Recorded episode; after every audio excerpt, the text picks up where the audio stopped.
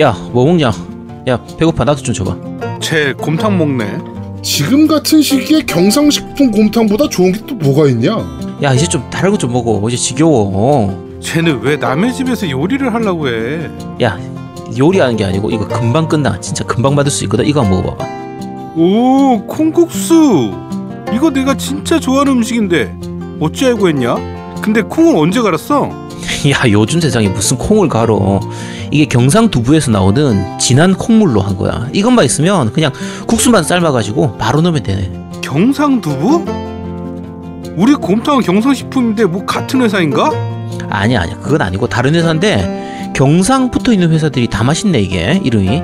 야 이거 기가 막히네 엄청 진해 그냥 이거 일반적인 국물이 아닌데 이게 국산 대원 콩으로 갈아서 만들어가지고 기가 막히게 고소해. 이게 또 콩이 몸에 좋잖아. 요즘처럼 외식 못할 때 곰탕도 좋고 한데 날이 더워지니까 또 시원하게 먹고 싶어요. 이럴 때 콩국수가 좋잖아. 아침 식사로 콩물 한 잔 딱 마시고 나면 그것만 먹어도 든든하다니까. 야 소금 좀 줘봐 소금 야, 콩국수로 설탕이지 무슨 소금이냐? 야 그냥 둘 다 넣어. 둘 다 넣어도 맛있어. 뭘 넣어도 맛있어. 이거 먹고 제발 게임 좀 해. 진짜 국산 대왕콩 100%. 콩 외에는 아무것도 들어있지 않습니다. 경상두부 진한 콩물. 요즘 같은 때 시원한 콩국수 한 그릇 어떠세요? 지금 바로 네이버에 경상두부를 검색하세요.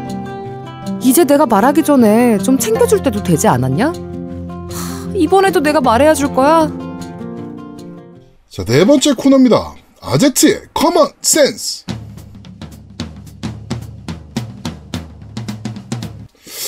자 오랜만에 돌아온 또 아제트의 common sense 코너입니다 자 오늘 소개해드릴 common sense는 뭐죠? 네 밀봉입니다. 밀봉. 밀봉 네. 어, 사실 일반적으로 쓰는 용어죠. 밀봉.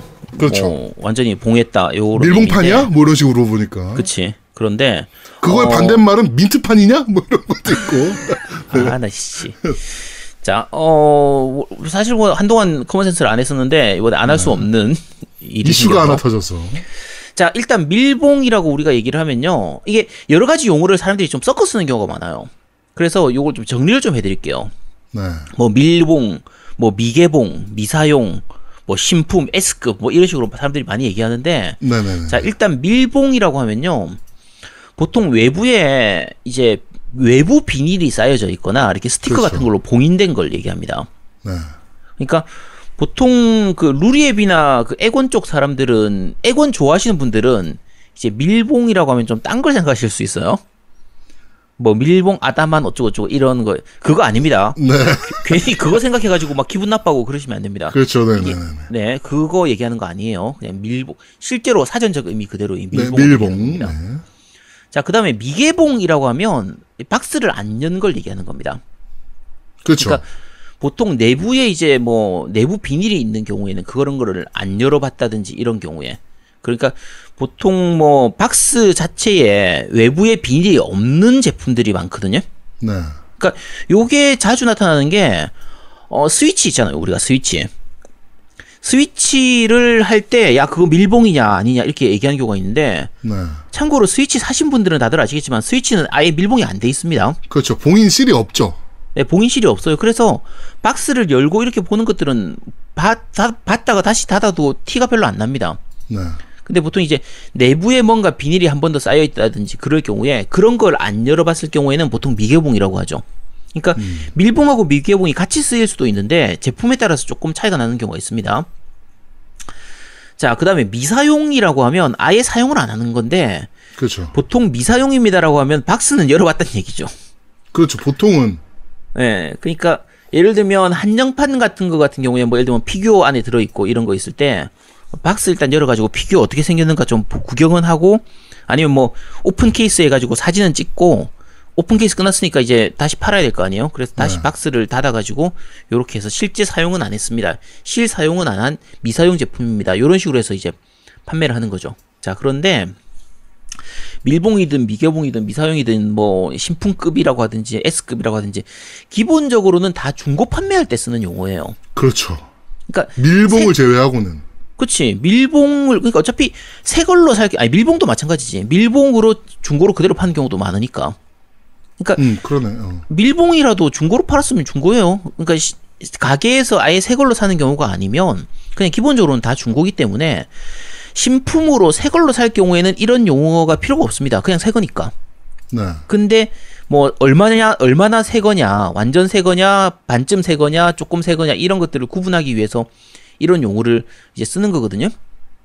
그러니까 예를 들면 플스포드 같은 경우에 그 한정판 제품 그 20주년 한정판 아씨 네, 그- 그, 것 때문에 저희한테 코가 꼈죠. 아이씨 그 갑자기 플스를 짜증이 건네지 마오.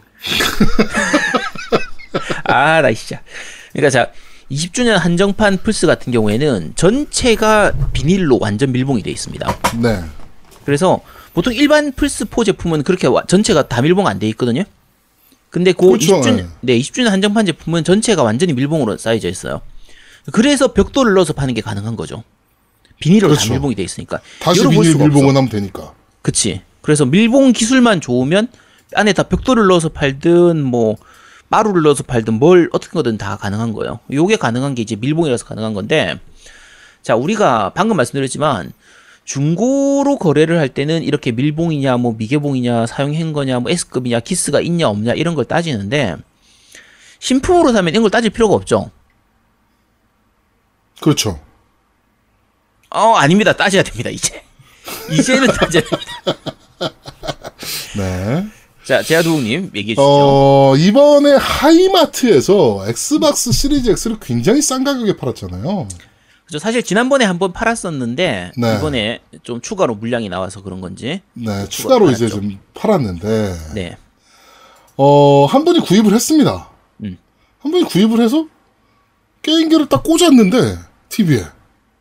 띠링! 하더 로그인이 되는 거야. 그치. 로그인 되면 안 되잖아요. 그러니까 새로 사면 뭐 설정 잡고 이런 초기 나와야 되는데. 세팅하고, 계정. 설정하시겠습니까? 계정 뭐 기존에 갖고 계십니까? 뭐 이런 거 하면서 이제 쭉 해서 띠링! 하고 로그인이 돼야 되는데, 이 양반은 사서 꽂아서 딱 했더니 띠링! 하더 로그인이 되는 거예요. 자기가 모르는 아이디가. 야 인공지능인가 보다. 인공지능. 야 요즘 기능이 좋아졌네. 그래서 이게 무슨 일이야? 라고 하고서 이제 그거를 이거 중 이거 반품 들어온 거를 다시 판 거 아닌가라고 해서 사진을 찍어서 한 커뮤니티에 올렸더니 어 한 분이 리플로 어 그거 제가 반품한 겁니다 제 아이디네요 라고 하고 나온 사태가 벌어진 거죠. 그쵸. 네. 근데 그런 분이 몇 분이 더 나온 게 문제입니다 지금. 그러니까, 그러니까? 쉽게 생각하면 이제 반품된 거를 리퍼 리퍼라고 봐- 보면 되는데 그렇죠. 리퍼도 아니, 아니, 죠 이거는 그냥 그러니까- 재포장인 거예요. 그러니까 재포장해서 파는 건데 반품 네. 들어온 걸 재포장해서 파는 건데 자 일단 두 가지 문제가 있는 게요. 첫 번째는 반품이 들어왔다는 것 자체가 뭔가 문제가 있어서 재반품이 된 거거든요. 그렇죠. 그러면 최소한 그 부분을 해결을 하고 다시 팔아야 돼요. 음. 다시 팔더라도 리퍼로 해서 팔아야지. 어차피 그렇죠. 한번 그때부터는 좋은 그 외국에서는 리퍼 시스템이 실제로 있어요. 그래가지고 그 factory 리퍼라 그래가지고 공장에서 한번 리퍼 제품을 수리해서 그 동일한 제품인데 싸게 나오는 경우들이 있습니다. 이제. 그렇죠. 그렇게 나오죠. 예, 원래는 그렇게 나와야 정상인 거죠. 실제로 네. 가전 제품들 중에서 그렇게 나오는 제품들 꽤 있거든요. 저도 그래서 리퍼 제품 많이 사요. 외국에서. 예. 음. 하여튼 이번에 하이마트에서 구매하신 분들 중에 그런 분들이 나오기 시작했습니다. 그리고 새 제품 가격을 주고 물론 이제 굉장히 많이 할인된 가격이긴 했지만 얘네가 분명히 중고품이라고는 얘기는 안 했으니까 그치. 어 엑스박스 번들 배그 번들 뭐 특가 뭐 이렇게 해서 스타워즈. 번들 이런 거. 예. 특가 해서 내놨으니까 당연히 그건 새 제품인 거잖아요. 그래가지고 새 제품인 줄 알고 구입을 했더니 다른 사람 아이디가 로그인이 돼. 이거는 문제가 있는 거죠.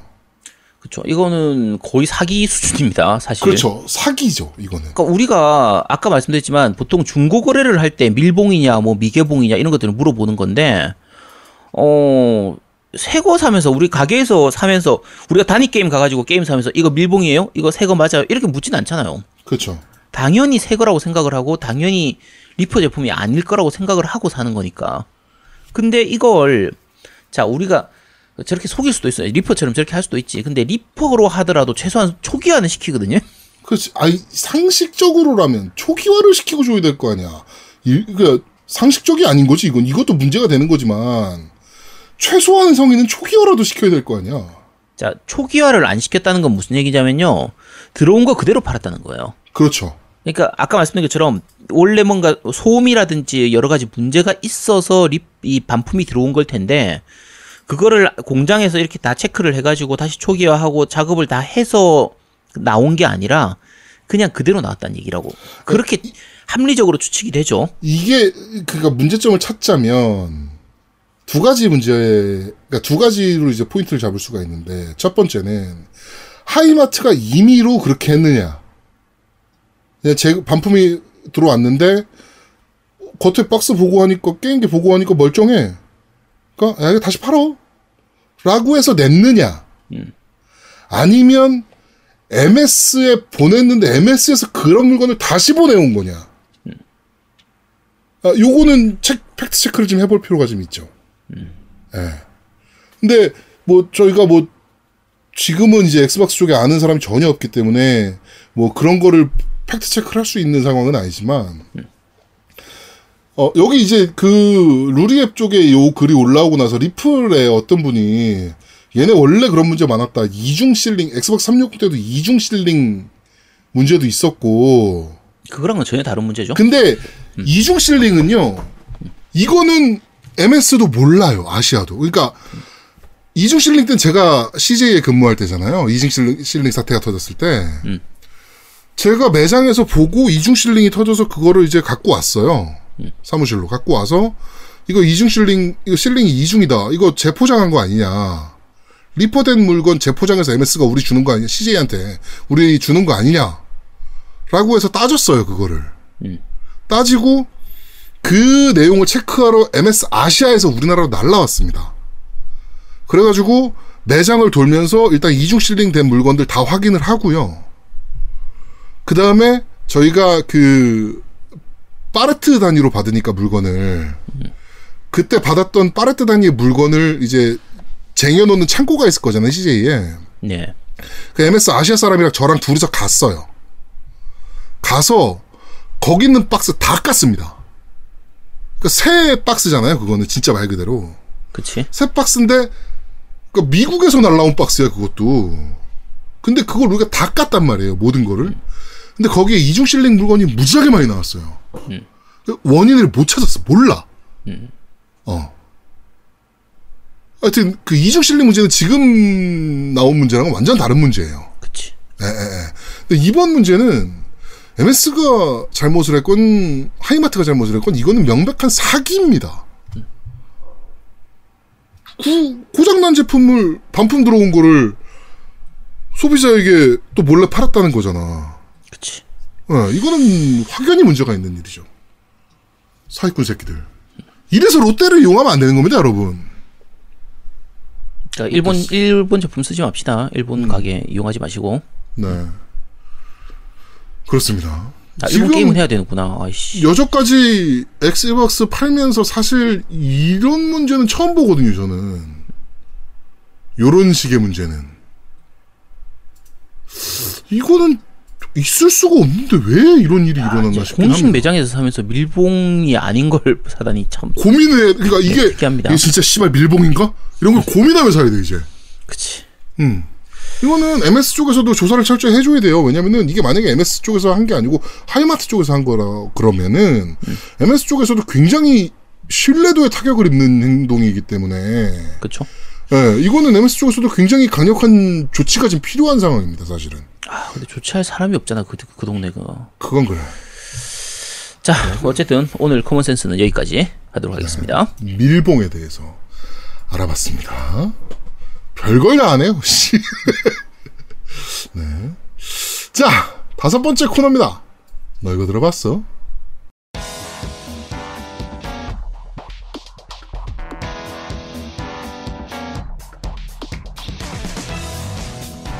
자, 게임의 OST를 소개해드리는 너 이거 들어봤어. 자, 지금 나오는 곡은 페르소나 5 The Royal의 어, OST High Full이라는 곡입니다. 네. 어, 워낙 이 게임 그러니까 페르소나를 하면은 무조건 듣는 음악이라 이거는. 그치. 게임 어, 아 근데 제가 그 용과 같이 Seven 이후에 사실 JRPG 이런 진짜 전형적인 턴방식 JRPG에 대해서 조금 지루하다는 생각을 좀 했거든요, 사실은. 용과 가치가 너무 잘 만들었기 때문에. 페르소나 5도 사실은 그렇게까지 막, 아, 재밌는데 막 이런 생각은 안 안들면서 게임을 했어요. 전투나 이런 것들이 좀 탁탁탁탁 끊기는 느낌이라 사실은. 그런데 OST만큼은 정말 아, 네, 너무 좋습니다. 특히 이게 약간 뭐 재즈라고 해야 되나? 이 장르를 제가 정확하게 모르겠는데 블루스 뭐라고 해야 되지? 재즈라고 어쨌든, 봐야죠, 재즈. 네, 근데 요 곡 자체도 좋지만 그러니까 캐릭터 자체가 원래 이제 조커로 해서 이 도둑들 이런 느낌인데 그런 네. 느낌도 되게 잘 살리고 있고요. 특히 좋은 게 이 우리가 그냥 헤드폰으로 들으면요. 그러니까 TV로 듣지 마시고 요거는 네. 헤드폰으로 듣는 게 훨씬 좋은 게 좌우로 왔다 갔다 하면서 소리를 이렇게 분리시켜 가지고 하는데 은분리해 놓은 거. 네, 음분리하는 게 정말 좋아요. 네. 그래서 요게 페르소나 같은 경우에는 그런 곡들이 꽤 많거든요. 네네.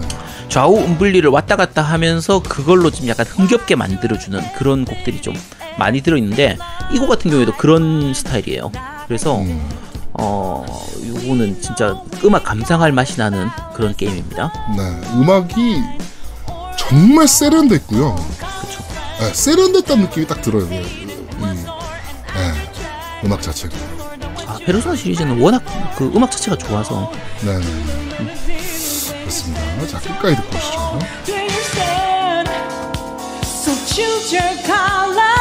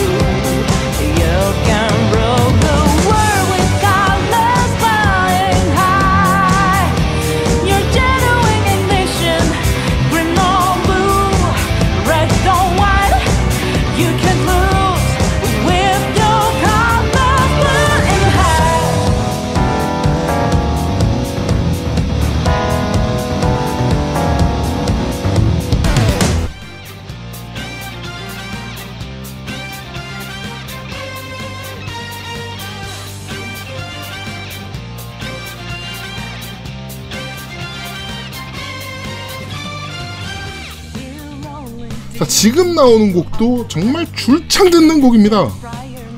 어, 페르소나 5 로얄의 테이크 오버라는 곡, 배틀 테마입니다. 전투가 워낙 많은 게임이다 보니까 어, 정말 많이 들을 수밖에 없는 음악이죠. 네. 요것도 역시나 OST는 정말 세련되게 뽑아놨죠. 이게 원래 원작에 있었던 배틀 테마 그냥 이렇게 말 그대로 전투 배경 음악인데 네. 이게 로얄로 가면서 약간 미묘하게 편곡이 된 것 같아요. 음, 정확하, 제가 정확하게 모르겠습니다. 아닐 수도 있어요. 똑같은 곡일 수도 있는데 근데 그냥 들었을 때는 원곡하고 조금 다른 것 같거든요. 네. 원곡보다 좀 더 꽉 차진 느낌이에요. 음, 기본 흐름은 똑같지만 비교해서 좀- 들어봐야 되나? 음, 어, 비교해서 들어봤는데 똑같으면 어떡하지? 아 씨 나 바보 되는 거 아니야? 아 객관적으로 해야 되는데 아 나 씨. 어, 그러니까 객관적으로 객관적으로 못 합니까? 빠심해 가득해가지고 아, 전화하는 괜찮아. 빠심이 있어가지고 그냥 다르게 들릴 수도 있잖아. 어, 그럴 수도 있지. 자, 어쨌든 그렇습니다. 아이씨, 더 이상 할, 말, 할 말이 없어지네, 이 갑자기. 거야. 자 끝까지 듣고 오시죠. When's over when you started with that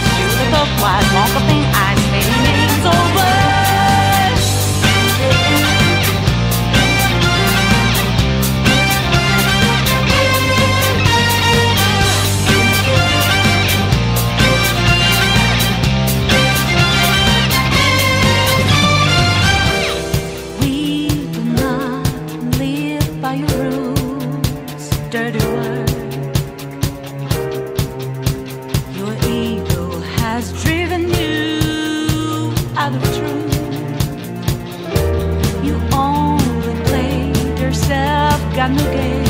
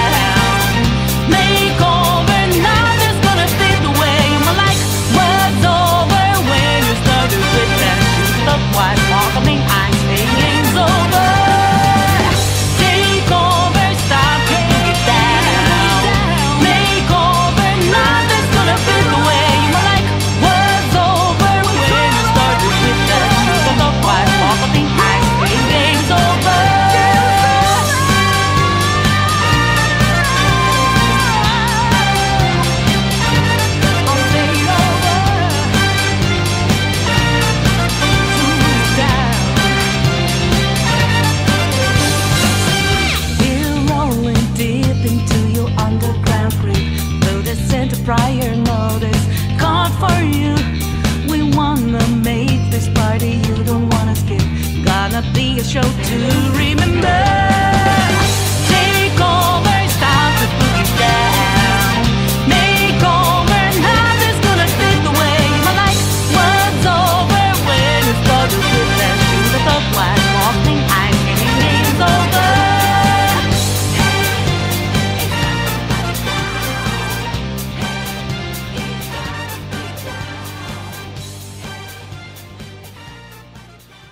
자, 오늘 너희가 들어봤어는, 어, 페르소나 5 더 로- 로열의 Colors Flying High Full이라는 곡, 그 다음에 Takeover라는 곡, 두 곡 이렇게 듣고 왔습니다.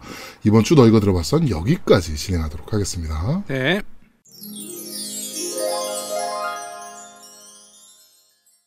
여섯 번째 코너입니다. 니 혼자 산다! 자, 아무도 안 살 것 같은 게임을 소개해드리는 니 혼자 산다 코너입니다. 자, 오늘은 어떤 게임입니까? 어, 커피 토크라고 하는 게임입니다. 네. 어, 다들 잘 기묘한? 게임이던데. 아, 이 기묘한 게임이라니 정말 재밌는 게임인데 아까 재밌다고 얘기했잖아. 왜 그래? 네, 아우, 너무 재밌어서 결제할 뻔했어요. 네. 아니 이게 말이? 졸라 많아 그냥 토크야 그냥. 와, 뭐 이렇게 말이 많어. 야, 제목에 써있잖아. Coffee Talk라고 아예. 그치. 어, 나 미치는 줄 알아. 나 이거 하다가 돌아버리는 줄 알았어. 무슨 데모. 제목에, 제목에 엄청 충실한 게임인데 왜. 야, 이거 진짜 힐링 게임입니다. 힐링 내가 게임. 버튼 일곱 번 눌렀다. 어? 그 데모하는 것 중에 내가 조작은 일곱 번밖에 안 했다는 거야. 버튼 일곱 번 눌렀다니까? 야, 그건 데모만 해서 그런 거지. 뒤에 가면 조작 뒤, 뒤에 가도 많이 하진 않는데 그래도 한 7번은 아니고 한 70번 이상은 하게 됩니다. 게임 끝날 때까지. 네. 자, 일단 말 그대로 힐링 게임인데 이거 SF라고 해야 되나? 판타지라고 해야 되나? SF 판타지죠? 아, SF 아니지. 2020년을 배경으로 하는데. 아니, 아니 SF 맞나? 아니지, SF 판타지 맞죠. 시애틀이 그, 그 전쟁으로 인해서 다 무너진 상황이고, 외계인도 나오고 하니까. 외계인도 나오고, 엘프도 나오고, 뭐, 그치. 오크도 나오고, 다 나오는데. SF 야, 그리고 판타지네. 시애틀, 시애틀, 야, 시애틀이 다 무너지긴 뭘 다 무너져. 그런 거 아니야. 왜 그래. 자, 일단, 내용은 커피숍을 운영하는 게임입니다. 그러니까, 네. 야간에만 운영하는 커피숍이에요. 약간 특이한데, 다른 가게 문 닫을 때쯤에 문을 열어서 새벽 시간까지 문을 여는 커피숍인 거예요. 술집이 아니라 네. 커피숍이에요. 커피숍의 주인. 그쵸. 커피숍의 주인이 되어서 손님들하고 얘기하면서 이제 커피 팔고 하는 그게 주요 목적인 게임인데 이게 뭐 커피를 팔아가지고 돈을 번다든지 뭐 가게를 크게 키운다든지 그런 게 아니고요. 그냥 손님하고 이 대화를 하는 게 전부입니다. 그러니까 플레이어가 할 수 있는 건 손님한테 맞게 커피를 커피나 뭐 차 같은 거를 이제 대접하는 게 전부예요. 네. 그래서 손님이 원하는 메뉴를 내가 제대로 만들어서 주느냐 아니냐에 따라서 대화 내용이 달라지고 스토리가 조금씩 달라지는 거의 그로, 그런 류의 게임이고요. 네. 어, 가끔 특이한 주문이 들어올 때도 있습니다. 예를 들면 뭐 차가우면서 뜨거운 차를 달라. 아니면 뭐, 마음이 따뜻해지는 차를 달라. 그치. 뭐 이런 거. 네, 근데 실제로는 게임 해보면 이게 어렵진 않아요. 내가 이제 차를 만들면서 레시피를 어느 정도 만들거나 아니면 좀 궁금하게 만들면 항목 자체가 차가운 항목이 있고 뜨거운 항목이 있고 뭐 이렇게 항목이 따, 쓴 항목이 있고 따, 따로따로 있기 때문에 그거에 맞춰서 만들면 어느 정도 비슷하게만 만들어도 뭐 게임 자체는 잘 진행이 되기 때문에. 아니 네. 무슨 쓴 쓰고 우유를 좀 타달라 그래가지고 어? 원두 커피 두 번 넣고 우유 한 번 줬더니 씨 왜 녹차는 뺐냐고 이지랄 그럼 처음부터 녹차 달라고 그래야지 이 새끼야 어디서 첫 야 잘 읽어보면은 차다 달라고 읽어보면 해. 다 알려주는데. 야 커피는 커피 달라고 하고 차 있을 어, 땐 차를 달라. 코코아 달라 그러고. 그리고 차하고 녹차하고 달라요. 차는 홍차고요. 이제 녹차는 녹차고 녹차죠. 예. 다릅니다. 우리나라에서는 차 씨- 하면 그걸 집중해서 계속 읽고 있던다고? 당연하지. 야, 그러라고 만든 게임인데. 그렇지 그러라고 만든 게임인데. 그리고 기존 대, 대화 뭐 했는지 로그 다 드- 읽어볼 수 있단 말이야. 그러니까 그럼요. 그거 해야지. 아, 저 게임 시스템을 이해를 못하고 저러고 있으니까 저런 객관적인 리뷰가 나올 수가 있나. 아, 정말. 자, 일단 세계관에 대한 부분 이게 재밌습니다. 아까 제아동님이 잠깐 얘기를 했는데 엘프도 나오고 드워프도 나오고 마족도 나옵니다. 네. 그럼 판타지 같지만 그래가지고 엘프랑 드, 뭐, 마족이랑 사귀고 있는 사이고. 막. 그치 그 가족이 반대하고 거의 뭐 그런 거의 로미오와 줄리엣 찍고 있는 거의 그런 건데 그러면 둘이 결혼하면 애가 태어나면 뭐야 걔는? 혼혈이지. 하프 엘프 오씨 대박인데? 좋은데? 디드리트 이런 거 나오는 거 아니야? 와씨 예쁘겠다. 자 어쨌든 일단 배경이 2020년입니다. 과거가 아니에요. 미래도 아니고. 네. 그러니까 지금 이 시점이에요. 그래서 얘기하는 거나 이런 것도 딱 지금 이 시점 같은 느낌이 들어요 사실. 그러니까 약간 병렬 세계? parallel world? 그런 건데 어그 세계관이 되게 독특하죠. 어, 재밌지 않던가요? 어, 나는 농담이 아니고 어 이거 결제해서 그 한번 해볼까라는 생각을 했어요. 게임 그러니까 데모하면서. 괜찮다니까. 그러니까 이게 다른 부분보다 그냥 느긋하게 이제 그냥 그런 사람들의 오는 손님들 인간 군상들 인간이 아니구나 마족이라 아씨 뭐라고 해야 되지 이 어쨌든 이 군상들의 고민이나 이런 종족 것 종족. 그치 걔들의 고민이나 이런 걸 듣다 보면 그냥 왠지 모르게 약간 힐링이 되는 느낌이 들어요. 아니 나도 음. 고민이 많아 죽겠는데 그 고민을 왜 듣고 앉았냐고 게임하면서. 그러니까 걔들의 고민을 들어 그러니까 자 이게 환타지는 환타지인데 그러니까 늑대 인간도 나오고 뱀파이어도 나오고 드워프도 나오고 그러는데 그 캐릭터 대화가 그 대화도 되고 만담 같은 느낌도 있고 그런데 음. 약간 흐, 듣다 보면 흐뭇해지는 게 아까 제아동님 말씀하신 것처럼 마족이라든지 엘프 그러니까 마족하고 엘프가 결혼하고 싶어 하는데 양쪽 집안이 반대하는 거야.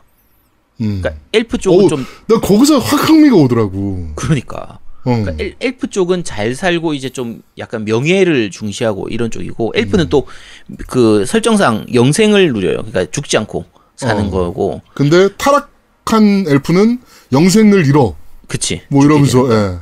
그러니까 엘프가 남자거든요. 남자 엘프하고 이제 여자 마족인데 요 마족이 둘이서 결혼을 하려고 하는데 이 남자 엘프는 난 가족 필요 없다. 가족 버리고 난 너한테 갈 수 있다.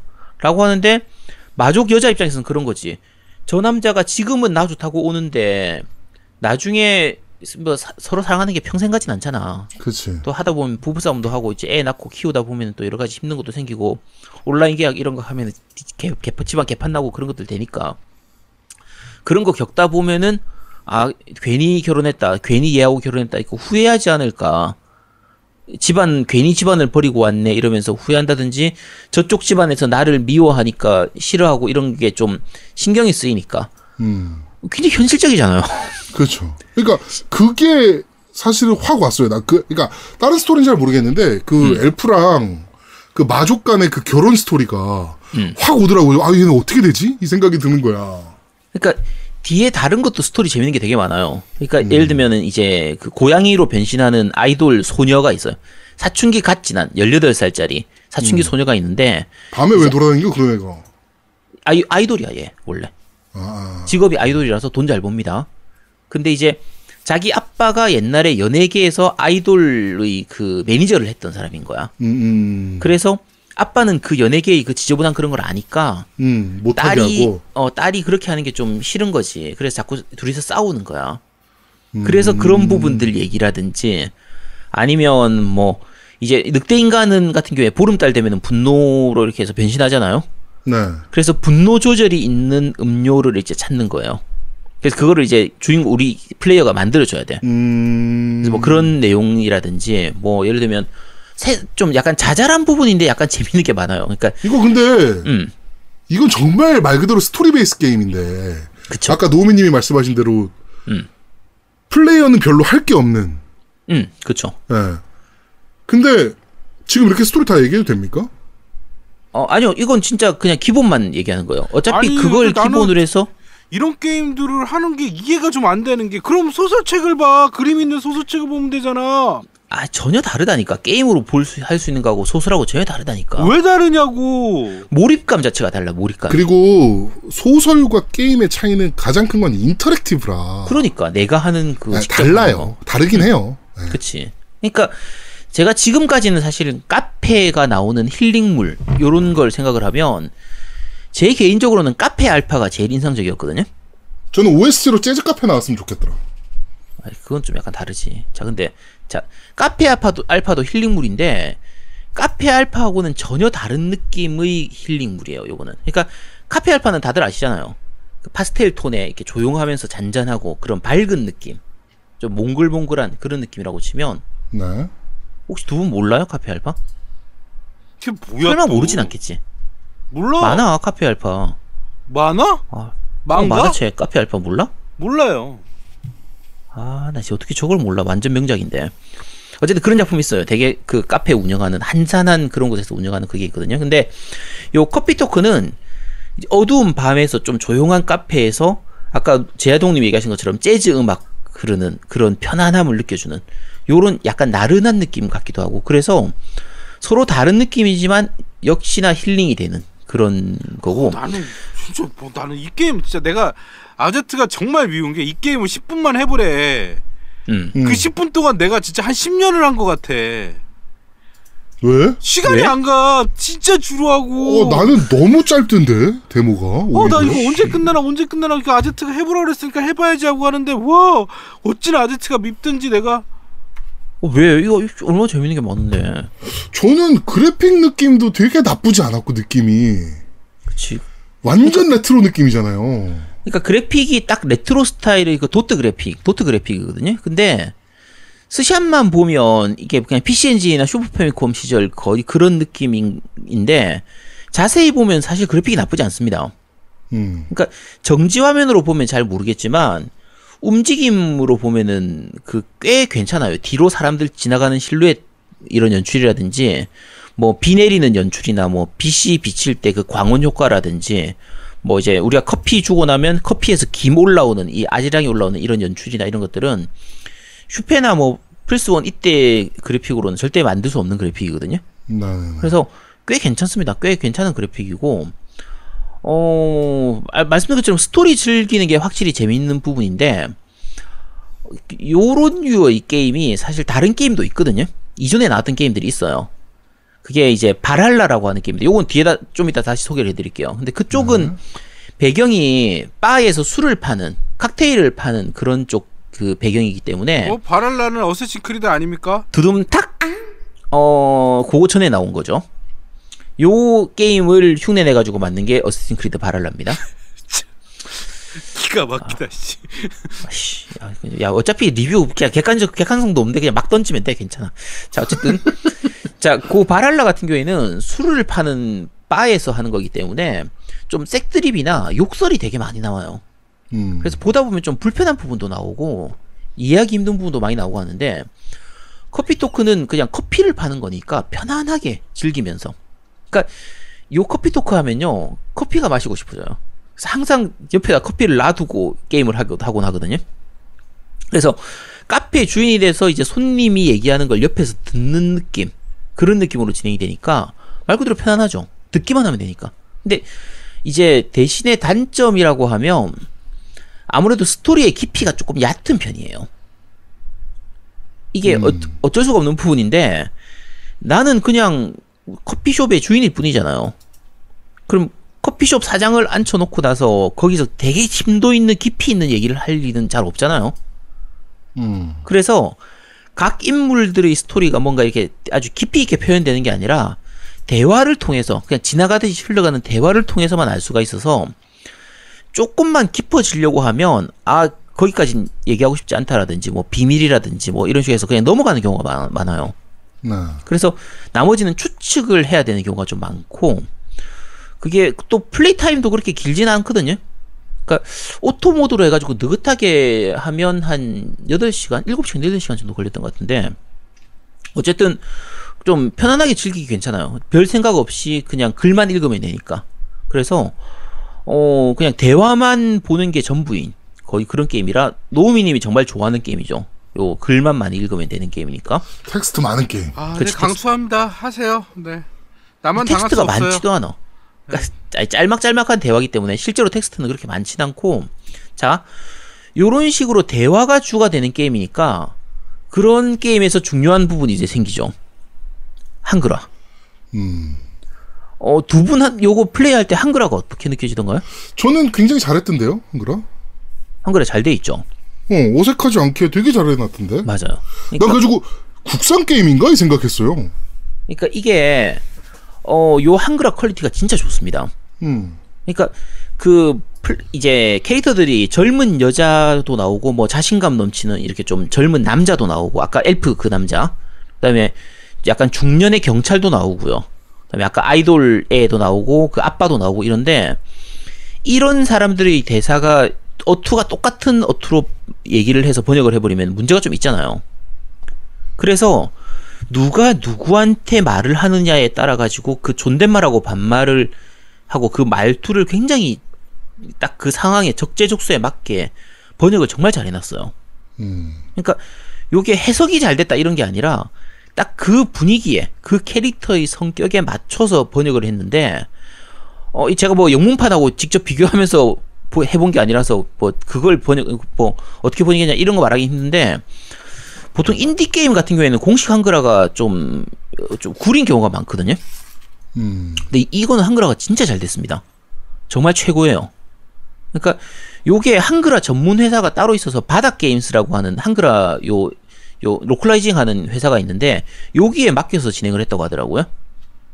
그래서 이 회사가 예전에 했던 게 작업했던 게 그 Return of the Obra Dinn이나 그 Enter the Gungeon 같은 것도 같고 Total War 삼국도 여기서 했다고 해요.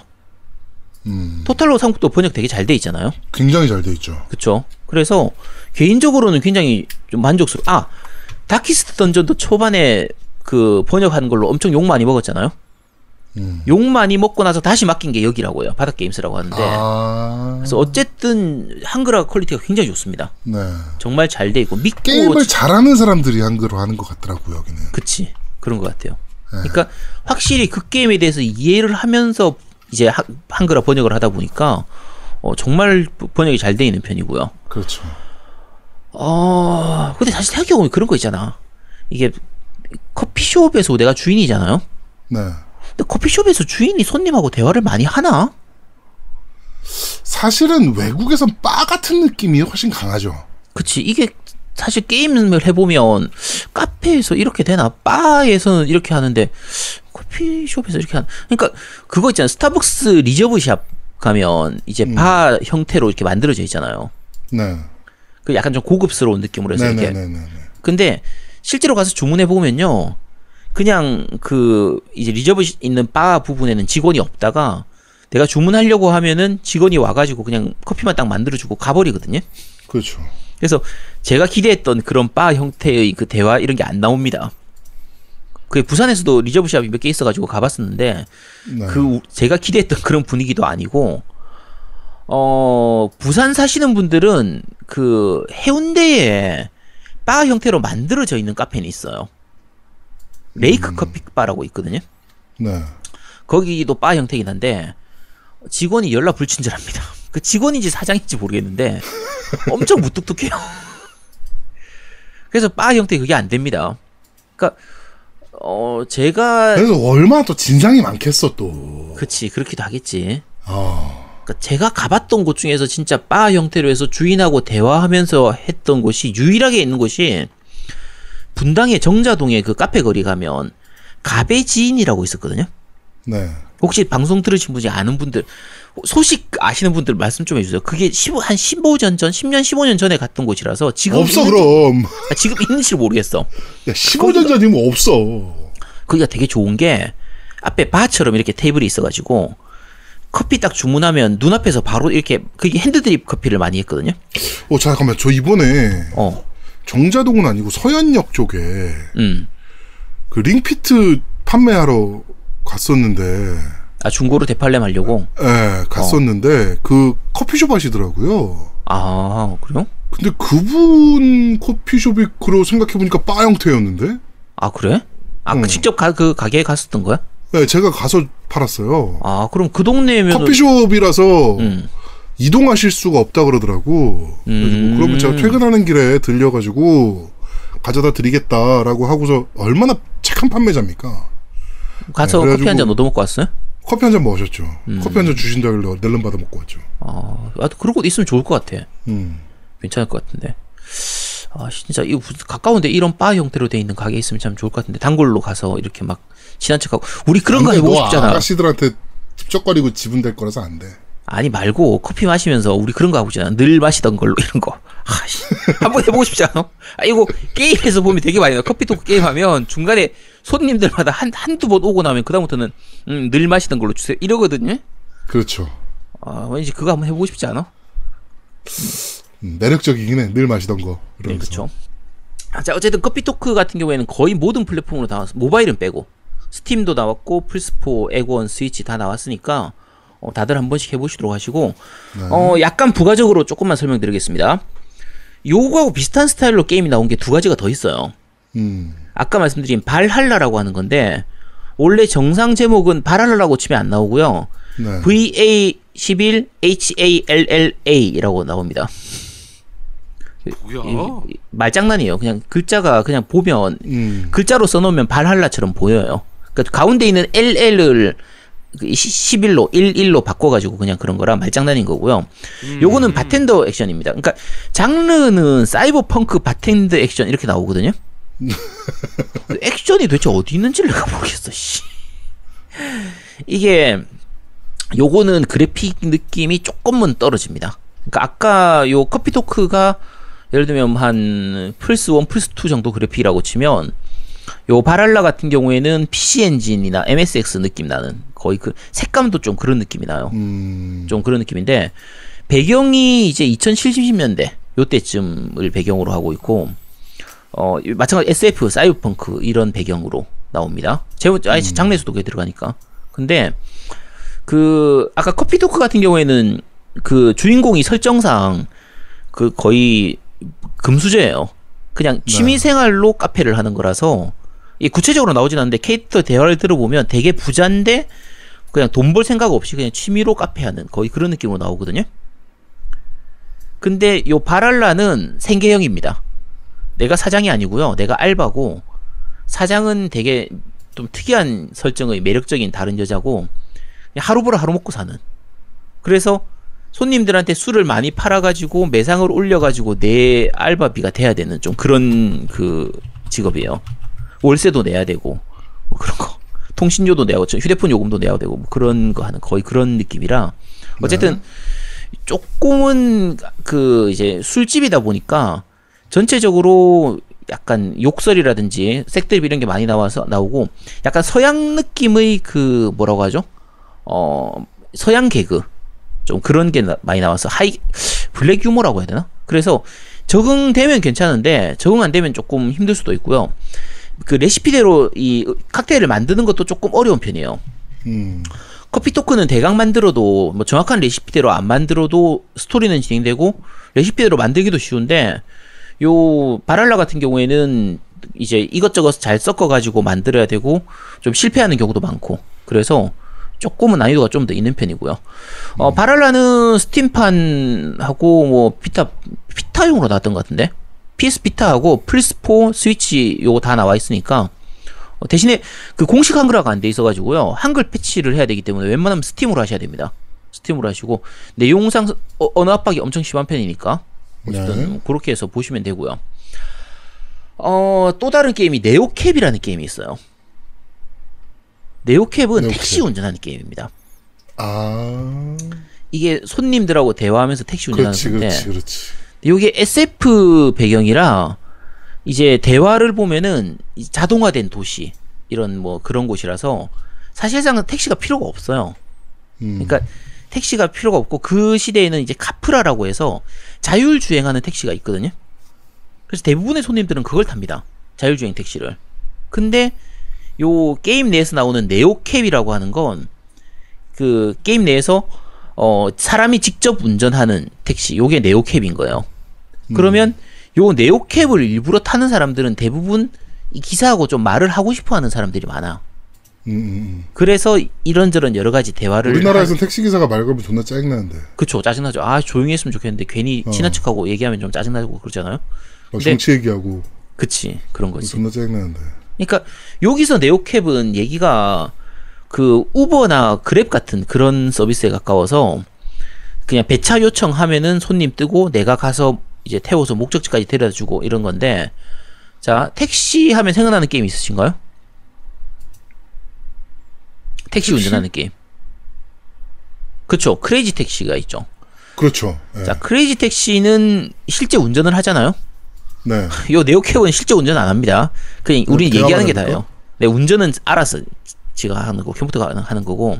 그래서 그냥 대화만 하면 되는데 어 그래픽은 셋 중에서 제일 좋은 편인데 그러니까 단순히 그래픽만 보면 약간 카툰 렌더링 느낌의 예, Telltale에서 나오는 그 Walking Dead 있죠. 네. 거의 그런 느낌이라고 생각하시면 되는데 음. 문제가 그래픽 스타일이 좀 양키 센스 스타일이에요. 음. 그래서 우리 기준으로는 별로 안 좋습니다. 네네네. 보면 그러니까 그리고 주인공 스타일이나 손님들이나 좀 생김새도 그렇고 말하는 싸가지가 되게 틱틱대면서 막 좀 싸가지가 없어. 그래서 별로 힐링이 안 됩니다. Neo Cab은. 그래서 개인적으로 요 세 가지 게임 중에서 제일 추천드리는 건 Coffee Talk입니다. 네. 커피 토크는 진짜 힐링되는 게임이라서 노우미님도 아까 극찬하셨잖아요. 그래서 그렇죠. 네 정말 좋은 게임이니까 근데 이 게임. 제가 보기에는 제일 가장 큰 장점이 하나 있어요. 음 뭐예요? 커피 내리는 소리가 정말 리얼해요. 아 그쵸. 그 소리가 와 난 소리 듣고 깜짝 놀랐어. 그 사운드가 음. 어, 이게 진짜 커피 내리는 소리였어. 딱 들었는데 와 진짜 그 소리더라고. 음. 그러니까 아 진짜 커피 마시고 싶어진다니까 그 연출이나 이런 것들도 되게 좋아서 어, 이 사, 캐릭터들 간 대화할 때 이렇게 컷 잘려가지고 이렇게 컷 뭐지 컷 편집한다고 해야 되나 보통 그 만화 같은 거에서 나오는 이렇게 연출하는 것처럼 아 연출도 상당히 좋고 괜찮습니다 하시고 음.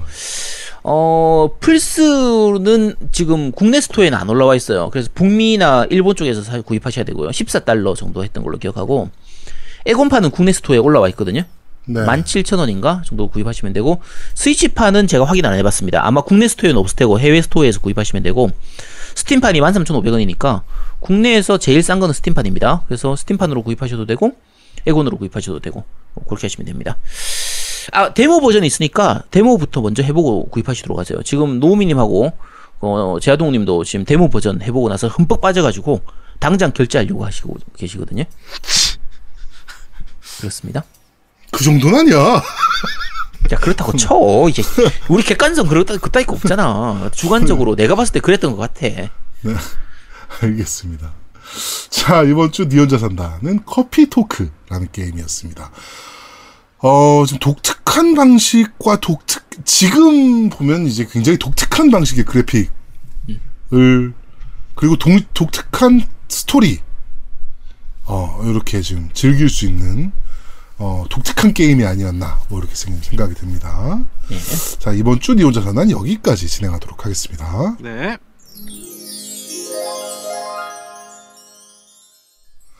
마지막 코너입니다. 그런데 말입니다.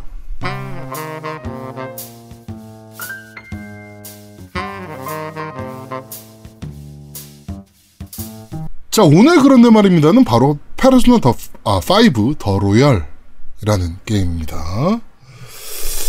자, 어, 사실은 나오기 전에 말이 굉장히 많았죠. 그쵸 야, 이거는 DLC급 아니냐? 뭐 이런 얘기부터. 이거를 full price를 주고 팔아야 되냐? 뭐 이런 얘기까지. 그러니까 일단 스토리 자체가 그러니까 내용이 그러니까 원작인 페르소나 5하고 이제 로얄의 차이점이 제일 큰 부분이 이제 삼학기가 추가되는 거거든요. 네, 12월 3학기. 예. 그렇죠. 그러니까 우리가 일본은 삼학기제니까. 그래서 네. 이제 원작은 1학기, 2학기 해서 2학기에 끝나는데 그 뒤의 3학기 분량이 추가된 거라 그래서 원작 엔딩 이후의 컨텐츠가 추가된 셈이니까 어, 그러면은 DLC로 해서 팔면 되는 거 아니야? 어, 라고 생각할 수 있잖아요. 음, 그렇죠. 그리고 많이들 그렇게 생각을 했죠, 실제로. 그치 그리고 추가된 부분의 분량도 그렇게 길지가 않단 말이에요. 네. 그러니까 플레이 타임으로 따지면 한 10시간, 15시간 정도? 그 정도 분량밖에 안 되니까 어, 이거 그냥 DLC로 팔지라고 싶었는데 막상 해보면은 어, DLC로 안 내놓은 이유를 좀 알 수는 있어요. 음. 노미님 볼 때는 어땠어요? DLC로 내기 나았을 것 같아요. 어때요? 그러니까 내용이 그러니까 쉽게 말해서 앞에 음. 앞라인에 그런 스토리 전개나 이렇게 추가된 캐릭터도 있고 뭐 이런 그쵸. 것들이 있어가지고 DLC로 내기에는 약간 애매했어, 솔직히. 왜냐면 다시 그러니까- 플레이를 해야 되는 상황이야. 맞아요. 그렇게 잡아놨어요 스토리를. 그러니까 스토리상이나 중간 중간에 변경점들이 게임 중간 중간에 스며들어 있어요. 그래서 그러니까. 이걸 따로 DLC로 내기는 되게 어중간한 거죠. 그러니까 음. D 차라리 따지면 이제 director's cut 같은 거의 그런 느낌이거든요. 그렇죠. 그래서 근데 그렇게 보면 가격이 조금 비싼 게 아니냐 싶기도 하잖아요. 그러니까 지금 와서 요 정도 변경점 넣고는 full price 받는 거는 좀 비싼 거 아닌가? 라는 느낌은 그거는 저도 동의를 좀 합니다. 요 부분은. 두 분은 어때요? 아 이거 진짜 가격은 양심 없는 거지. 음. 한 4만 5천에서 5만 원 정도? 그 정도면 괜찮았을 것 같은데. 뭐 아니면 아니, 하다못 그치. 음. 응, 하여튼. 그러니까 하다못해 원작을 갖고 있는 사람들은 그냥 추가로 뭐 한 2만 원 정도의 DLC 스타일로 해서 이렇게 하- 플레이할 수 있도록 이렇게 했으면 좀 좋았을 것 같은데 네. 조금 가격은 조금 아쉽긴 한 것 같아요. 아쉽긴 한데 시스템은 의외로 꽤 많이 바뀌었습니다. 음. 유저 편의성이 여러 가지로 좋아졌거든요. 어 많이 좋아졌어요. 유저 편의성은 정말 좋아졌고 예전에 제가 음. 좀 지루하다고 느꼈던 길찾기들이 이번 편에서는 이상하게 길찾기가 되게 쉬워진 느낌이야. 그게 던전 구조가 좀 많이 바뀐 것 같아요. 좀 깔끔하게 바뀐 던전 느낌? 구조는 좀 그러니까 지금 헷갈리게 만든 부분들 있잖아요. 음. 그런 부분들을 좀 많이 손을 본 것 같아요. 그치, 좀 스피디하게 네, 진행되는 네. 느낌이죠. 어, 네. 내가 이상하다 음. 여기 내가 되게 헤맸는데라고 했던 부분을 되게 좀 뭐랄까 되게 쉽게 그냥 그냥 넘어가는 느낌이 강해서 음. 모르겠어요. 이렇게 뭐가 디자인이 바뀌었거나 아니면 아까 그 제아도목이나 아제트가 얘기한 것처럼 뭐 던전에 어떤 더 쉽게 하는 뭐 구성 요소가 추가됐다거나 이럴 수는 있는데 그거는 뭐가 추가됐는지 잘 모르겠는데 하여튼 되게 쉬워졌던 느낌이 강해. 음. 그러니까 그게 저는 되게 마음에 들었는데 어 일단은 뭐 가격이 제일 문제지 양심 없는 가격. 음. 음. 그러니까 실제 플레이하면 로딩도 좀 빨라진 것 같고요. 아 로딩은 빨라졌어요. 그리고 이게 그 페르소나 시리즈 중에 원래는 페르소나 4가 아 5가 음. 플스 3로 나오지 않았나?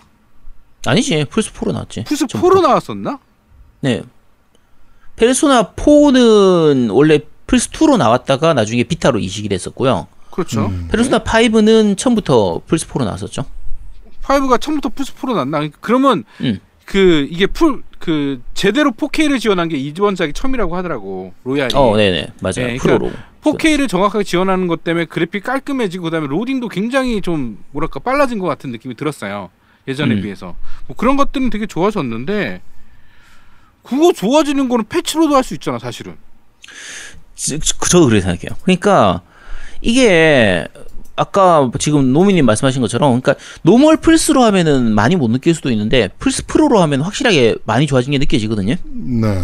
근데 이 정도 변경은 그냥 패치로 해가지고 업데이트로 그러니까, 충분히 그러니까 만들어 줄 수 있을 텐데. 이게 full price를 받고 싶어서 음. 개인적으로는 패치로 해줘도 충분한 부분들까지 그냥 다 묶어가지고 하나로 낸 것 같은 느낌이에요. 그렇죠. 그러니까 네. 예를 들면 이제 대화할 때 스킵할 수 있는 부분이라든지 아니면 뭐 몇 가지 시스템들이 좀 추가된 게 있어요. 어시, assist command 해가지고 그런 거 추가된 부분이라든지 전투에서도 뭐. 바뀐 것들이 좀 있긴 하죠. 뭐 바톤 터치 부분이 그렇죠. 굉장히 강화가 됐잖아요 이번에는 그러니까 바톤 터치 입수 후에 바로 사용할 수 있고. 그치. 그러니까 바톤 네. 터치가 보통 우리가 적을 공격할 때 그 페르소나의 전형적인 시스템이 적을 공격할 때 약점 시스템이 있어서 적의 약점으로 공격을 해서 성공하면 하- 그 행동을 한 번 더 할 수. 있는 네. 어, 상대방이 넘어지고 하- 내가 한 번 더 행동을 할 수 있는 그게 있는데 내가 했었던 거를 이제 그걸 동료한테 넘겨주는 음, 턴을 넘겨주는. 그치 턴을 넘겨주는 네. 이거라서 좀 되게 다양하게 활용할 수가 있거든요. 예, 요 바톤 터치가 굉장히 강화가 됐고, 그 다음에 쇼타임. 음. 예, 적이 핀치에 빠졌을 때, 이제 한 방에 다 연계해서 쓸 수 있는 연계기. 그치. 다구리 네, 다구리. 요것도, 어, 요것도 생겼고, 새로 생겼고. 음. 좀 추가되는 그게 죠 그러니까 원작에서는 일정 이상 진행한 뒤에만 나왔던 시스템들이 음. 로얄에서는 처음부터 바로 쓸 수 있는 거거든요. 바톤 네. 터치도 원작에 원래 있었는데 있었죠 그렇죠, 이거. 그렇죠. 어, 그렇지. 있어요. 근데 캐릭터 입수 후에 바로 쓸 수 있지는 않았죠. 그치. 그 요거를 처음부터 바로 쓸 수 있도록 해준 거다. 그러니까 이- 그 플레이어한테 유리한 부분들은 여러 가지로 많이 좋아졌어요. 그러니까 전체적으로 스텝이 되게 빨라졌어요. 그러니까. 뭐 예를 들면 그 다른 NPC들과의 이제 그 뭐, 뭐라 그러죠 연계를 통해서 얻어지는 스킬들이나 이런 것들도 음. 본편이 조금 루즈하게 진행됐다면 이건 굉장히 좀 빠르게 빠르게 빠르게 진행되는 느낌이었고 그치. 그 다음에 팰리스에서 음. 원, 원편에도 있었나 응어리라는 시스템 이 원편에도 있었나요? 어, 있었던 것 같은데? 본편에 뭐 응어리가 있었나? 어, 그게 좀 헷갈려. 나는 본편에서 못 본 것 같거든, 이거. 이게 응어리라는 게임 하다 시스템. 보면 야 이거 원작에 있었나 없었나 기억이 잘 안 나는 네. 것들 많아. 응어리를 이제 그 첫 번째 팰리스에서는 세 개. 음. 이제를 구하면 이제 뭐 추가 스탯을 얻는다든지. 뭐 이제 이런 게 있었는데, 아, 이거 없었어. 아, 그거 없었던 것 없었어. 같다. 어, 그건 그 없었던 해골. 해골 얘기하는 어, 거지. 없었어. 어, 그건 예. 없었어. 그건 해골 없었어. 그거 추가된 어, 거야. 그건 어, 없었던 것 같아. 하여튼 그 응어리 시스템. 음. 그것도 나쁘지 않았고, 이거 응어리 결국에 모아가지고 조제한테, 얘도 새로 생긴 캐릭터네, 그러고 보니까. 그치. 예, 조제라는 캐릭터한테 가져가면은 좋은 아이템 살 수 있고. 근데 일반적으로 지금 이 로얄을 우리는 생각해야 되는 게 바로 4편 로얄을 생각해야 돼요. 아 페르소나 4 로얄. 예, 왜 이 로얄이 그 패키지 형식으로 새로 나왔는지는 4편을 보면 답이 나와. 왜냐면 4편은 아까 그 아제트가 얘기했었잖아요. 그 4편은 원래 뭘로 나왔었죠? 플스 2로 나왔었죠. 원래. 그렇죠. 그 다음에 로얄은 뭘로 나왔었죠? 비타로 나왔었고. 비타로 나왔어. 완전히 다른 거였다고. 아니야. 그, 그, 근데 플스 그때는 골든이지. 아 골드였지 골드 로얄이 어, 골드 4 골든. 골든으로 나왔지. 하여튼 다- 완전 다른 거였다고요. 그래서 나와가지고 나는 골든만 플레이를 했어. 음. 그래서 와 정말 잘 만들었다고 했어. 음. 그런데 나는 플스 파, 그러니까 그 페르소나 5가 나오고 그다음에 로얄 나왔을 때 갑자기 의구심이 든 게 그러면 아 4편도 저렇게 나와서 그걸 그 추가로 뭐 뒤에 추가적인 거 좀 요소 섞고 골드도 그렇게 나온 건가? 봤더니 그렇게 나온 거야. 맞죠? 골드도 그렇게 나온 거죠. 어, 뭐, 그, 근데 그게 약간 좀 다른 게, 이게 페르소나 3 때, 3가 나오고 패스가 나왔거든요, 뒤에. 요게 이런 느낌으로 나왔을 거예요. 추가 요소 넣어가지고 나온 거라서. 그니까 원작에서 그 캐릭터, 여자 캐릭터 고를 수 있는 거예요. 어쨌든 몇 가지 추가하고, 이제 후일담처럼 이런 거 추가해가지고 나왔었고. 그렇지. 골든도 마찬가지잖아. 후일담으로 식으로 나온 거잖아. 근데 페르소나 4 같은 경우에는 이게 원작 자체가 플스 2로 나오고 뒤에 한참 있다가 비타로 나오다 보니까 그 이제 성능이 오히려 더 좋아져 가지고 개선된 부분이 굉장히 많이 나왔었어요. 그리고 추가된 그렇지. 요소도 정말 많고 애니메이션도 맞아. 많이 추가 넣고 이래서 음. 이제 4에서 4 골든으로 간 거는 진짜 완전히 확 달라진 게임을 만들었었거든요. 근데 이번 5에서 5 로얄로 가는 거는 추가된 요소는 많고 바뀐 부분은 있는데 그러니까 캐릭터 추가된 거 그 요시자와 카스미 있잖아 여자 캐릭터 음. 캐릭터는 상당히 잘 만든 캐릭터긴 해요 좀 네. 매력적이죠 매력적이죠. 네. 네, 스토리도 괜찮고 좀 약간 범생이 스타일인데 후배잖아 후배잖아 또 이게 그렇지. 약간 착하고 예쁘고 좀 이제 약간 스토리 보면 좀 약간 반전도 있긴 한데 어쨌든 좀 착하고 예쁘잖아 예쁘고 착하고 좀 그래 후배고 뭐야 착하고. 이쁜 거야 이쁘고 착한 거요. 아니 다 그래 괜찮아 얘 여자만 보면 이래. 얘는 여자 캐릭터 여자- 여자만- 마음에 드는 캐릭터만 보면 이게 중심적인 리뷰를 못 하고 막 흔들려 막 야, 평파적인 그따위 그 리뷰를 필요 하고 없어. 막. 야, 야, 야, 여자만 보고 좋아하는 거 아니야. 나는 착하고 예쁜 여자를 보면 좋아하는 거지. 좋아할 만하잖아. 그 씨, 어, 자, 어쨌든 그런데 이게 별도로 이렇게 내서 할 만큼 그렇게 많은 변경점이 있진 않으니까 아까 노우미님이 얘기하신 것처럼 플스 그 페르소나 4에서 골든으로 갈 때만큼 그렇게 변경점이 많지는 않거든요. 그러니까 제 문제는요 히로인 새로 추가된 히로인이 음. 등장씬이 별로 없어. 너무 늦게 나와. 아, 그러니까 아니 자, 이렇게 적게 나올 거면 음. 왜 추가를 시켰냐고. 어? 어, 그러니까 차라리 걔를 좀 처음부터 쓸 수 있게, 그러니까 초반 좀 빨리 쓸 수 있게 해주면 좋을 텐데. 그렇지. 빨리 쓰고 그치. 빨리 합류해가지고 뭔가 할 수 있는 거 뭐 그런 것들이 돼야 되는데 그러니까 기존 틀에 너무 갇혀 있었던 것 같아. 기존 틀에 너무 갇혀 있다 보니까 이거를 못 바꾸는 것 같은 느낌이 강해요. 음. 그치. 몇 가지 추가되는 게 뭐 와이어 액션 그런 거 추가되는 거 있잖아요. 그렇지 와이어 그거 거. 액션하는 거. 근데 그것도 아. 사실 뭐 그렇게 꼭 필요한가 싶기도 하고 약간 뭐 어쨌든 그렇고 그런데 또 웃긴 게 이 다음 또 스쿨이 나온다며 스클럼블인가? 그거는 액션 게임이잖아. 아니 그러니까 어차피 뭐 스크램블. 다른 파생이라도 그쵸. 좀 애매하잖아 사실은 솔직히 말해서 그게 왜? 아니 나는 그러니까 그렇게 파생 게임이 나온다 그래도 음. 이걸 무슨 무슨 게임 spin-off라고 하나? 하여튼 어, 그치 spin-off? spin-off. 어, 스피노프 게임이 나온다 그래도 그러니까 이거를 엔딩을 그러니까 마지막을 봤으면 사람들이 내가 무슨 말하는지 알 거야. 굉장히 어설프게 스토리가 됐거든요. 후일담이 정말 개판으로 됐어. 음. 근데 이거를 마무리하려고 난 그 스클럼블이 그 마무리하는 줄 알았어 나는. 스크램블로. 아. 어 스클럼블로 마무리할 줄 알았어 나는. 음. 근데 이게 안 돼야. 음. 이게 아니고 액션 게임으로 나와버린 거니까 내가 화가 나는 거지. 그러니까 스토리는 로얄 나오면서 산으로 보냈어요 얘가. 음. 로얄 나오면서 스토리는 이상하게 산으로 후일담도 아니야. 후일담에서 이상하게 만들어 버려가지고 완전 산으로 보내버리고 스클럼블이 나왔는데 액션 게임이래. 이건 뭐야? 아. 그쵸. 여러 가지 단점들이 많이 보이기는 하는데 사실은 게임만 자체만 보면 재밌어요. 괜찮아요. 아니 그러니까 내가 게임- 사, 사실은 그 페르소나 5를 전에 안 했으면요. 음. 로얄을 처음부터 했었으면 저는 오케이. 정말 어, 잘 맞아. 만든 게임. 오케이. 근데 뭔가 스토리가 약간 후반에서 꼬인 건 있어도 그래도 오케이. 거기까지 용납. 음. 그런데 이거는 아니야.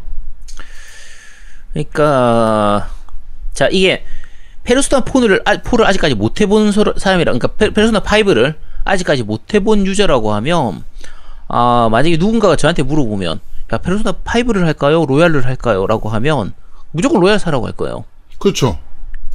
그러니까 가격이 비싸다고 해도 예를 들면 뭐 페르소나 5는 뭐 25,000원 정도 하고 5 로얄은 뭐 6만 원 이렇게 하더라도 그래도 이게 낫습니다. 로얄이 나아요. 음. 그리고 전작을 했던 유저들 중에서 내가 2회차 정말 재밌게 즐겨가지고 2회차를 하고 싶다. 그래도 로얄을 하는 게 낫습니다. 음. 근데 원작을 다 할 만큼 했는데 로얄을 또 할까요? 라고 물어보면은 아 좀 기다리라고 할 것 같아요. 굳이 왜? 음, 굳이 왜? 그러니까 어 물론 돈값은 합니다. 충이 볼륨도 크고요. 원래 원작 자체가 워낙 잘 만든 걸 기본으로 하기, 하기 때문에 그 괜찮은데 예를 들면은 막 예를 들면 원작을 중간쯤까지 하다가 지쳐가지고 접었다.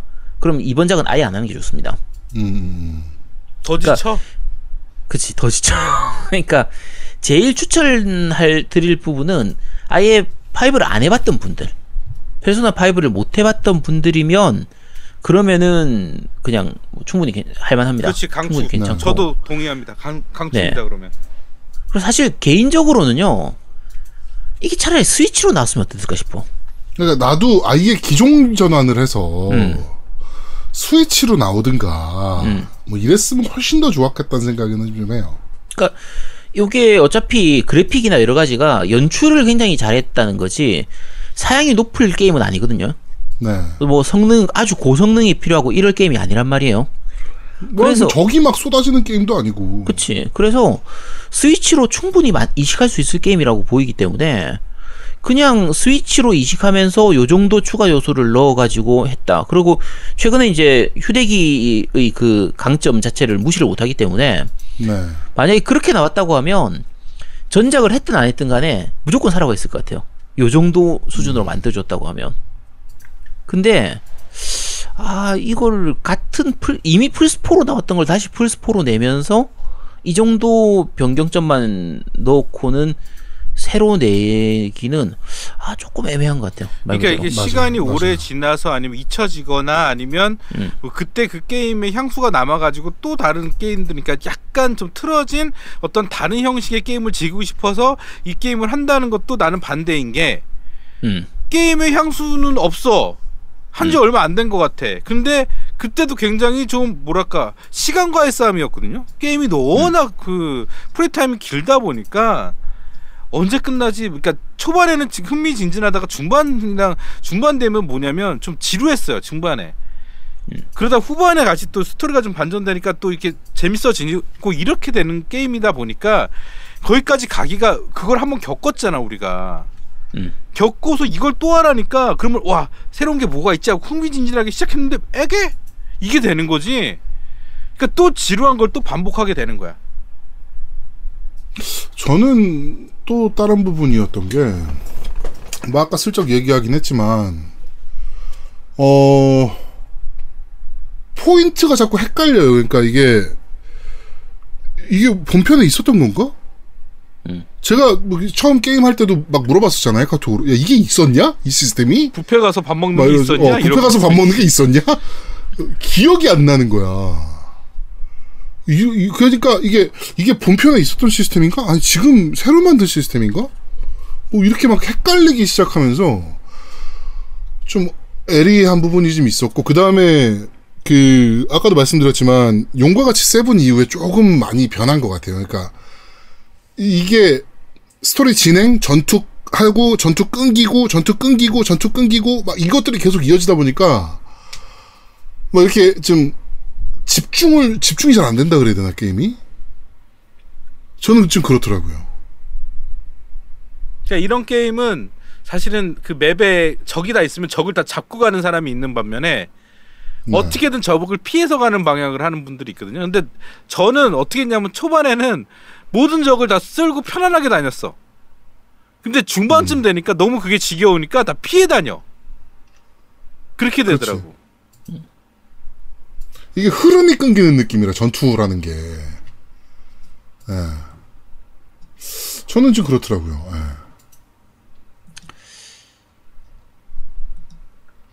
네, 아제트님은 뭐 마무리하시죠? 예, 뭐 근데 기본적으로 원작 자체가 워낙 재밌는 거라 참. 전투 시스템 같은 또 경우에도 여기서 또 마지막에 또, 또 칭찬을 그러니까. 해주시네요. 네, 아주 또 그냥. 팬이 또, 또, 아, 아주 그냥 아유. 팬심에 젖어가지고 아주 네, 그냥, 네, 아니, 아유. 그러니까 어? 객관적이지 못하고 말이야, 사람이. 아 괜찮아. 야 이거 아 기본적으로 이것만 자체만 보면 재밌다니까 괜찮아. 그러니까 이게 이미 우리가 한 번 했던 게임을 다시 빠심- 하는 거고 그래서 빠심에 젖어가지고. 아, 나 원래 빠심이 또 어쩌려고 씨뭐 뭐 어쩌라고 씨. 아 그리고 야 이거 그거 있다. 내 저- 정확하게 기억이 안 나는데 요 여기서 적 마지막 보스 있잖아요. 그러니까 원작에서도 그랬는데 그 되게 나쁜 놈 있는 그 정당 네. 얘가 좀 그 정당 그 총 총리 어, 아, 아, 얘 말이 하면 스폰가 어쨌든 걔가 그 있는 정당이 이름이 미래연합입니다. 음. 혹시 아셨었어요? 아, 그러네요. 이 미래연합이야. 미래연합당이야. 미래연합당. 아, 미래한국당. 미래통합당. 아, 미, 미래한국당은 아니고 미, 미래통합당이라고 하면은 이게 그러니까 아, 미래통합당 애들이 이거 게임 하고 나서 요거 뺏겨가지고 만든 게 아닐까 싶기도 하고 그 아는 분들은 아시겠지만 실제로 우리나라에 미래연합이라는 정당이 있었습니다. 그 나중에 자한당하고 그러니까 저 한나라당인가 새누리당으로 합쳐져 가지고 했던 그 당이 있었는데 근데 어아저 이 이번에 미래통합당도 아 이쪽 이 쓰레기 같은 정당들은 다 이 다 결을 같이 하는구나. 걔들이 좋아하는 그 네이밍이 있구나 아예 좀 그런 아 페르소나가 저 얼마나 이 예, 거의 예언을 하는 당이 아니 이 게임이 아닌가 싶은 거야. 아, 깜짝 놀랐다니까 게임하면서. 에, 원작 할 때는 그 이 당을 생각 안 하고 별 그런 거 모르고 진- 진행했었거든요. 네. 근데 어 게임 하, 보다 보니까 오씨 이거 음, 네, 깜짝 놀랐습니다. 음. 그렇습니다. 자, 어, 이번 주, 어, 니온, 아, 마, 니온자 산다래. 네. 음, 그런데 말입니다. 페르소나 5 더 로열에 대해서, 어, 소개해 드렸습니다. 자, 이번 주 그런데 말입니다. 여기까지 진행하도록 하겠습니다. 네. 자, 겜덕비상 제 193화 확장팩인가? 페르소나 5 더 로열 편은 여기서 모두 마무리하도록 하겠습니다. 어, 저희가 한 주 쉬고 돌아와서 그런지 분량이 좀 역대급으로 터져나가긴 하네요. 네, 4시간 나왔죠. 4시간 나왔는데 뭐 4부 할까 하다가 그냥 3부로 끝냈습니다. 네. 네, 그 노우미가 편집하려면 또 네, 개노가다를 해야 될 것 같은 느낌이 좀 드는데. 야 게다가 모바일까지 있는데? 어, 어, 그런 데다가 어 저희가 뭐 게스트도 오늘 나왔었고 네 그렇기 때문에 아마도 편집이 정말 역대급으로 빡세지 않을까. 근데 사실은 그 게스트 호주의 그 국제 통화를 저희가 한 거예요, 사실은. 그렇죠. 근데 국제 통화를 한- 하다 보니까 전화기랑 또 장비랑 연결을 해야 되고 잘 생각해 보면 그 전화기 소리를 저만 들으면 되는 게 아니라 아제트랑 부산에 있는 아제트랑 어? 의포읍에 있는 제아드목이 들어야 된단 말이죠. 그치. 그리고 제아드목이랑 의- 그 아제트랑 하는 말을 또 그분이 또 전화기로 들어야 돼. 그렇죠. 그래갖고 그 사운드 시스템을 만드느라고 한 시간 동안 고생했습니다. 네. 이- 하여튼 사실 국내에 계신 분들하고 요 방송을 하게 되면 그냥 스카이프로 그냥 하거나 뭐 미국 쪽 분들하고도 다들 그렇게 스카이프로 했었는데 네. 호주가 그 인터넷 상황이 열악하다고 해가지고 네.